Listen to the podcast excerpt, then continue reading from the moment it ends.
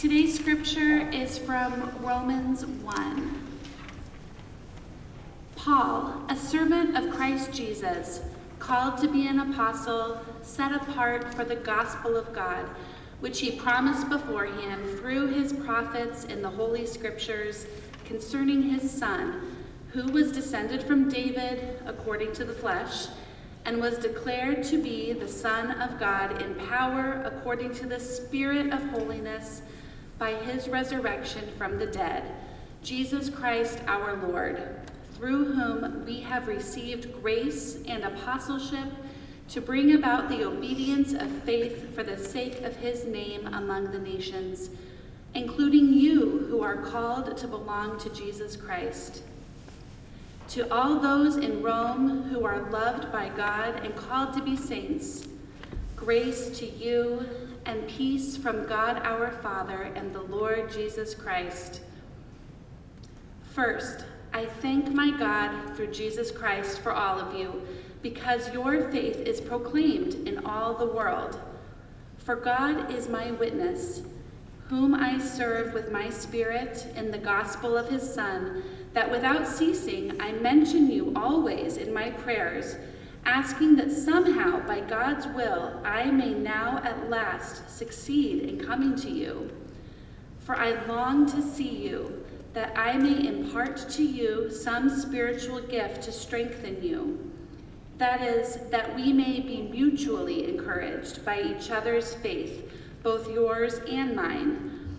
I do not want you to be unaware, brothers, that I have often intended to come to you, but thus far have been prevented, in order that I may reap some harvest among you, as well as among the rest of the Gentiles. I am under obligation both to Greeks and to barbarians, both to the wise and to the foolish. So I am eager to preach the gospel to you also who are in Rome. For I am not ashamed of the gospel, for it is the power of God for salvation to everyone who believes, to the Jew first, and also to the Greek. For in it the righteousness of God is revealed from faith for faith. As it is written, the righteous shall live by faith. The word of the Lord. Thanks be to God.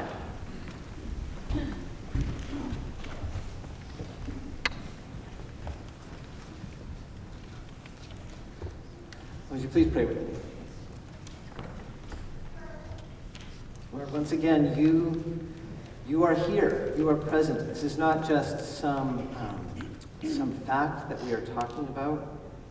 This is actually a conversation where you, the creator of the universe, are speaking to us.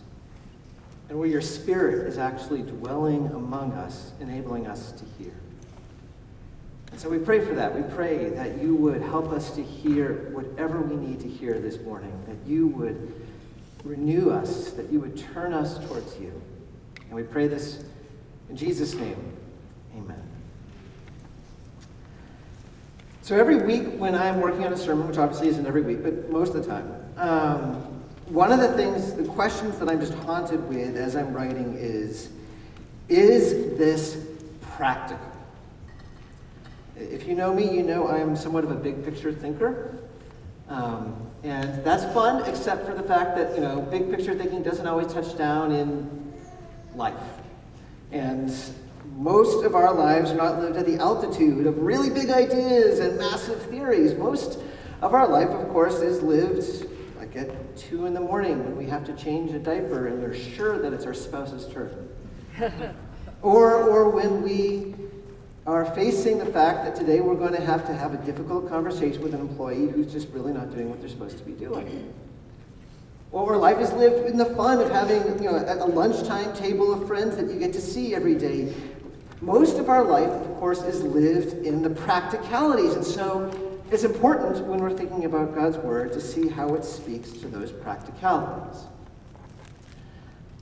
But I want to suggest that I think we have it a little bit wrong if we think that we should only be focusing on the practicalities. I want to suggest that maybe, just maybe, there is something right about reading the Bible impractically, or at least in a way that feels impractical. Because here's the thing when we zero in on those smaller details, that inevitably keeps our focus from seeing what is larger. When we are focusing just on the story of how do I get through today, we lose sight of the bigger story that defines everything. And that story is actually important even when it comes to practical things. Alasdair MacIntyre, a philosopher, famously wrote about 40 years ago um, I can only answer the question, What am I to do? if I can answer the prior question of what story do I find myself a part? See, whenever we're asking, What do I do right now? we need to ask the larger question, What am I doing with life? Like, at least whether we ask it consciously, it's there. Who are we? Where do we come from? Where are we going? Like, what is our happily ever after that our hearts are pursuing? And what are the obstacles, the things that we're trying to overcome that stand in the way?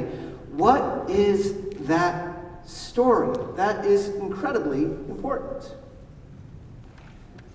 So this morning, I would like to get impractical with you. And I want us to actually think about stories. In fact, I want to go even further than that. I want us to think about, about Star Wars and the Matrix and Harry Potter. So, not just stories, but fictional stories, and not just fictional stories, but fictional stories that live in completely different universes. We know we don't live in the world of wizards or the Force or, or the, the Matrix. But have you noticed that those stories all, in some ways, are basically the same story? You thought about this? They, they always start with a focal character, and that character feels out of sync, right? They, they feel maybe disconnected from their family or their community, or they, they, they don't like the life they have. They feel like they're meant for something more, or just something feels off. There is a restlessness, whether we're talking about Luke or Harry or Neo. But then, early on in the story, comes a moment of revelation. A moment, usually with someone speaking to them, where suddenly they discover for the first time that this world is wilder and more wonderful and more mysterious than they had understood beforehand. That there is a transcendence that until that moment has been hidden from their eyes. You think of, if you know the story the Matrix, um, Morpheus, as he speaks to Neo, and he, and he says, The Matrix is everywhere. It is all around us, even now, in this very room. You can see it when you look out your window or when you turn on your television. You can feel it when you go to work, when you go to church, when you pay your taxes. It is the world that has been pulled over your eyes to blind you from the truth. Or, or think of Obi Wan in this moment of revelation where he says, The Force is an energy field that created by living things that surrounds us and penetrates us and binds the galaxy together. Or Hagrid, more succinctly, You're a wizard, Harry. I mean, each of these moments is a moment of something bigger and as these characters recognize that there is something bigger, something transcendent in this world, they also become aware of a cosmic battle, of forces of evil that they were unaware of before.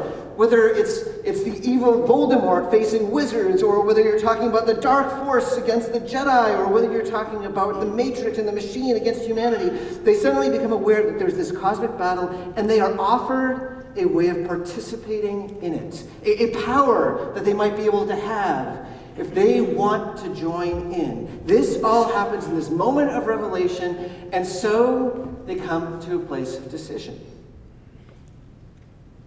They could, perhaps, decide to forget what they've learned.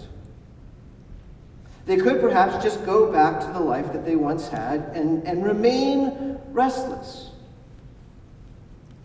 Or they could take this new revelation in, and if they do, it will permanently change them and they will never be the same. To quote the great Morpheus once again, after this, he says, there is no turning back. You take the blue pill, the story ends. You wake up in your bed and believe whatever you want to believe.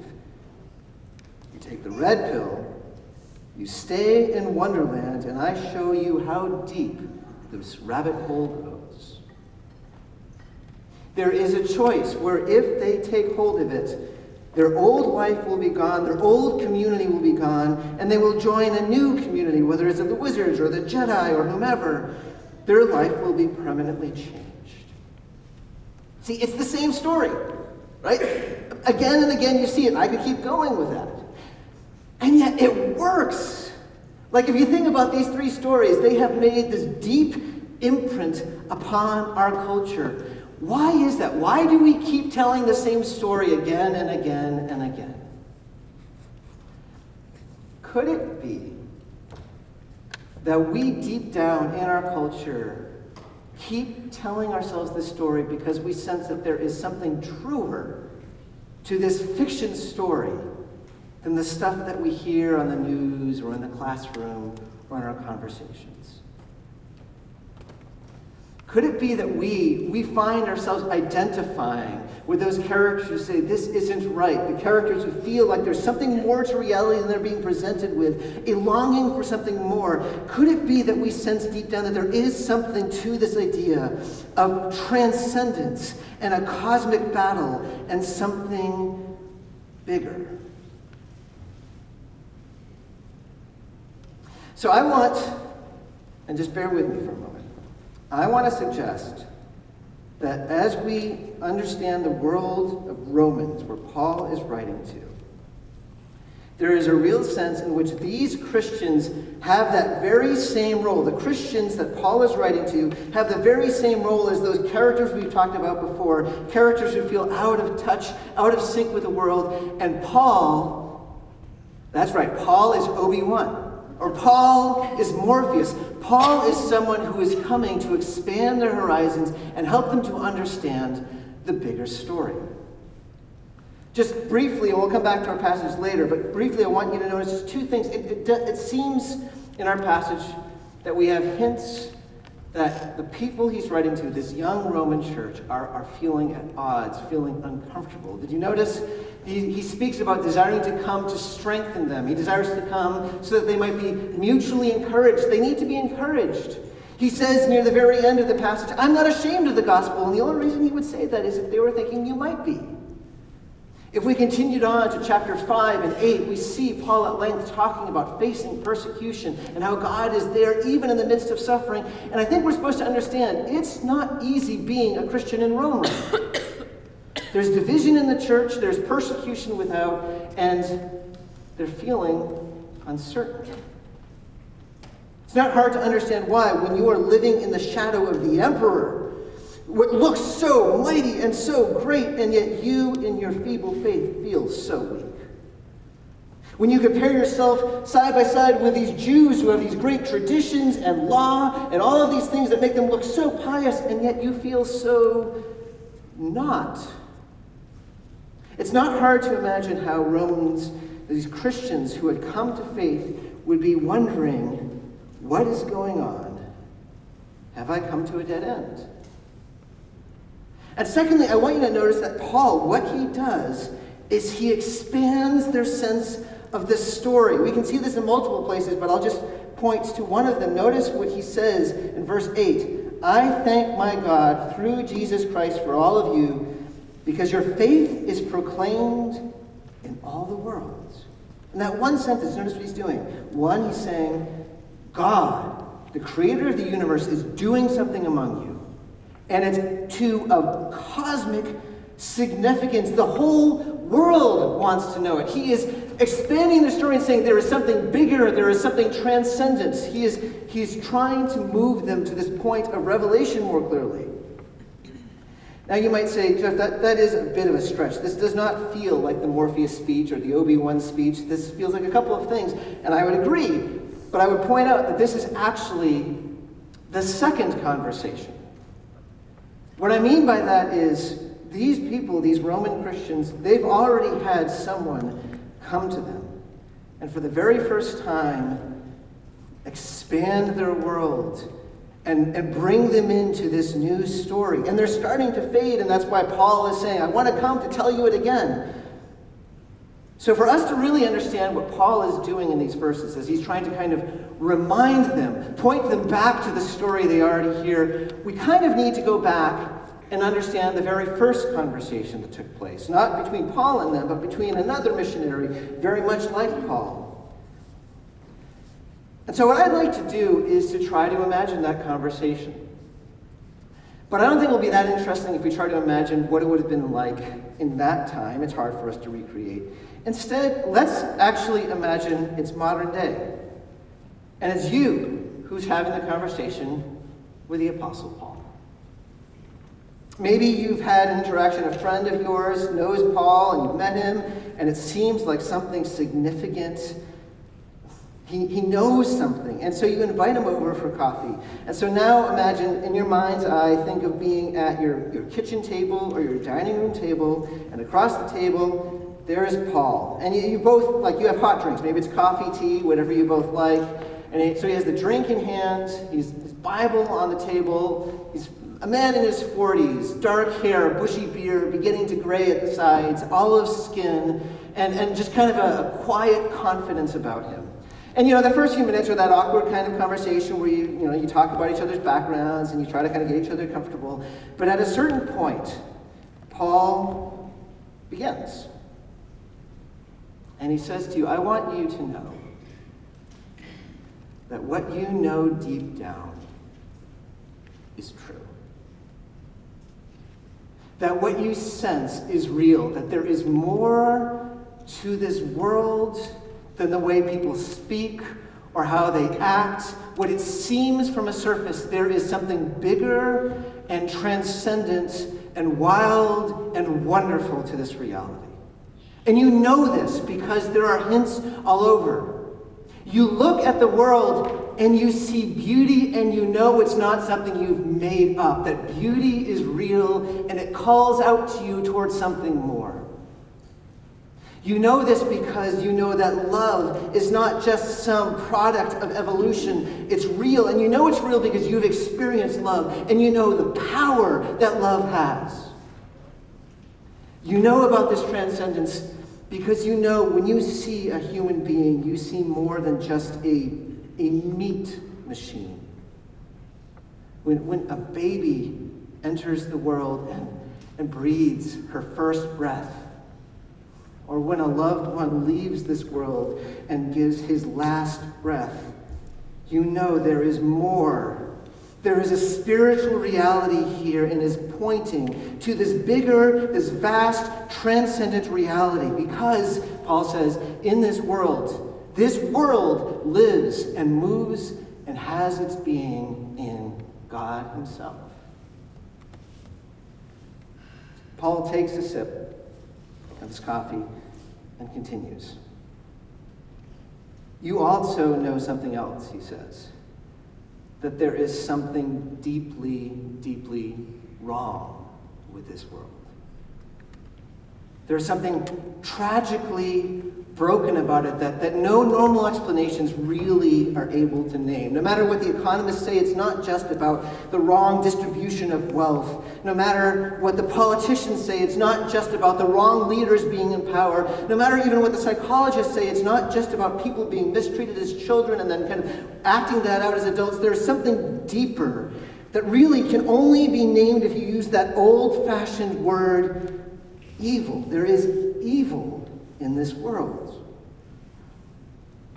When, when entire armies of, of people collectively mow down children and women in an act of genocide, evil is the only word you can use for that.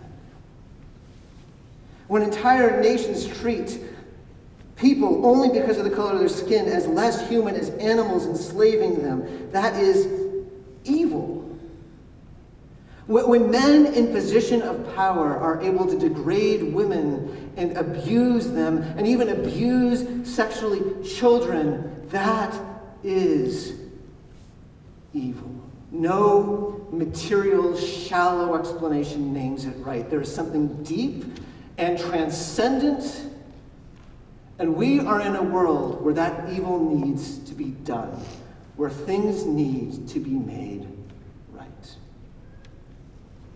Now, let me pause for a moment and ask if you are across the table from Paul, are you with him in this moment? Do you feel like you're resonating? Does he sound right to you? he continues on. He says, Now, here's, here's the part that almost everyone gets wrong, or at least many people get wrong. Here's what people misunderstand evil is not just some, some thing that stands outside of you, some arch villain, or some terrible group of people, or some malignant force. Evil is a corruption that is pervasive. It is everywhere around you, and it is inside of you as well. Evil is fundamentally a disorder. It's about disorder. See, if you think about it, Paul goes on, whenever you think of where beauty and goodness and health and life are to be found, you find order. You find it in the intricacy of the human body, in the delicate balance of an ecosystem. You find order in achingly beautiful song. In, in all of these, everything has its right place. There is a harmony, there is a working together, there is an order that makes it good. But when that order is broken, when, when the cells multiply in a way they're not supposed to and cancer is found, or when an instrument is suddenly out of tune, when the, the order is broken, that is when you experience wrong. And Paul says, so also is the way it works in this world in the most transcendent level. This world was made beautiful. This world was made with order. God created this world where everything fit in just the right place, in just the right way, where He is at the center.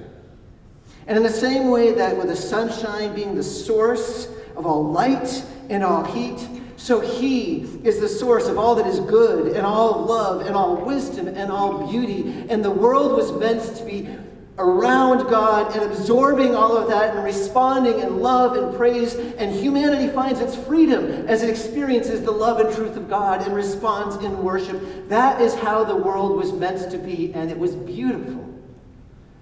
And evil, evil comes because of rupture in this relationship, because of a disorder, because of a breaking where humanity, rather than being turned towards God, turned away from God. Evil, to use the biblical term, is found in idolatry. Everything we see in this world, every wrong, everything that we know should be different, has its root at the very beginning in turning away from God. And this world will not be whole, and it will not be right until everything that God has made worships God. And we will not be right until we do. Now I'll pause and, and just say there is much that Paul is saying right here that feels counter to how we think of things. When we think of evil, when we think of what's wrong with the world, and, and I won't have time this morning to kind of fully develop or defend what he is saying. But next week, you'll see in chapter 1, verse 18 onward, this is where Paul will talk about how idolatry is the source of things. But so that we can understand the big picture, let's continue on. So Paul now has paused, takes another sip of his coffee, looks out the window, kind of getting himself ready to say what's next, but probably also giving you a time to just kind of listen and to think about what he said. But then at a certain moment, he comes with intensity in his eyes and he says, This here is what I want you to understand most. This here is what is the most important part. That we right now are in the time when things are being made right. And in fact, this conversation in this very moment between you and me is of extraordinary cosmic importance. And he pulls his Bible from the table and he says, Here, here's what you need to understand. One of our ancient prophets, the prophet Isaiah, God spoke to him and he made this promise. He promised that he was going to make this world right. He said it again and again. He said, I will send my righteousness. That's how he spoke of it. I will send my righteousness and evil will be defeated. I will send my righteousness and this world will be made whole. I will send my righteousness and people will be made right with me and they will worship me. And he goes on and he tells Isaiah how he's going to do this that he is going to send a king. A king into his people Israel. A king who will rule in such a way that the righteousness will, will be part of his rule and people will be led back to God in worship. And it will not just stop with Israel. Isaiah says that that when this king is enthroned, when all authority has been given to him, he will send emissaries throughout the world to all the nations to bring people in worship of him. We, we read it earlier where Isaiah says, They shall declare my glory among the nations, and they shall bring people from all the nations as an offering to the Lord. These emissaries will go throughout the world and turn people everywhere they go to worship to worship God until the world is filled with the worship of God, until the world is filled with the glory of God in the same way that the waters cover the sea.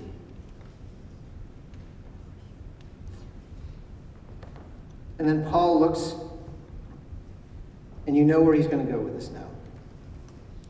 And you anticipate what he's about to say. He says, I want you to understand that that is happening right now. The gospel that I preach, what is the gospel that I preach? But that Jesus is God's appointed king, and in resurrection he has been enthroned, and all glory has been given to him, and he is the bringer of righteousness, and he has sent out his emissaries into the world, and you know what? I am one of them. I am someone that Jesus sent out in fulfillment of the prophecy. I am someone who is going, proclaiming, inviting people to worship him. And right now, do you know what you are? You are one of the people from the nations that I am calling. Right now, in this moment, prophecy is being fulfilled. Right now, God is making the world right. If you hear, if you are willing to open yourself up, your life will not be the same. You will be changed you will be part of this work of making all things right. Now let's return back in our mind's eye from sitting across the table with Paul, and we're now here again. Do you see, if you understand where Paul is going with this conversation, as, as, as you understand this initial moment of revelation when Paul or others were sharing to these Christians, do you see now how Paul is, is referring back to that again and again in our passage. How does he begin? I'm, a, I'm an apostle, he says, a servant of Christ Jesus, set apart for this gospel. And what's the gospel? The gospel is that Jesus is king, he is risen from the dead. And in verse 5, that he is that we have received grace and apostleship to bring about the obedience of faith for the sake of his name among all the nations. That's our job. We are the ones who are being sent. We are the emissaries to draw people into worship. And what does he say to them? You are those who are called. You are those who are loved by God. I thank my God through Jesus Christ for all of you because your faith is proclaimed in the world, because promises are being fulfilled, because God is setting things right. And here's where he says at the very end this is why I'm so excited about the gospel. I'm not ashamed of it because you know what it's talking about? It's talking about the righteousness of God. It's here. And you can see how important this would be for the Romans. Paul is saying, you need to understand that what you are experiencing is just some fraction. There is a larger story that you are a part of. Yes, the Roman Empire looks big and great, but it's going to fade. Yes, Jewish religion looks impressive, but it was pointing to what you have right now. What you have right now is of cosmic, extraordinary significance, and you get to be a part of it. And of course, these words that Paul writes he doesn't just write to the Romans. You know, when I was a kid, when I would encounter stories like Star Wars, I felt this deep, at times, longing within me. I wanted that. I wanted, I wanted an Obi-Wan moment. Right? I wanted somehow to find out that this world is actually way more adventurous and exciting than sometimes it feels, and that somehow I could play a role in something big, that I could actually be a part of that. And what this morning, in this moment, I want you to understand is that as great as all of these stories are, whether we're talking about wizards or the Force or the Matrix or children entering a wardrobe or hobbits carrying a ring, we could keep going on. As great as all of these stories are, and they are truly great stories, they are only a shadow of the truer and greater adventure that is reality. There is a bigger, glorious, transcendent, wild, and mysterious world that we in our realities oftentimes pretend or forget or live as if it doesn't exist, but it is there. And there is a cosmic battle that is going on that is of great significance, and God is active. And He is making things right. And He is sending out His gospel with power so that all who hear it are brought, even in a sense as we are right now, into this moment of revelation. That this is true. And this power is offered to us. Power that is greater than the force or magic, the power, the gospel, where God's own spirit comes with it and transforms. And we are given this choice we could just leave it alone. We could just go back to our lives and, and return to the restlessness and the sense that things are not quite right. Or we could receive this revelation and our lives will never be the same. There is a real story there is a real transcendence. There is a real happily ever after that is before us. And there is a real battle that we are invited to participate in. A battle for the very worship of our hearts and the worship of this world. And the way it begins and the way it continues is by faith is by allowing ourselves to take hold of this gospel and see where it takes us. And I invite us, however we're hearing God's word right now, to respond, to respond in a time of prayer, whether it's a time of confession where we seek to turn away from the old and turn towards the new, or prayer to ask God for help, or even for God to show himself. In a couple minutes' time, I will lead us in prayer, but let's spend a couple minutes in quiet confession.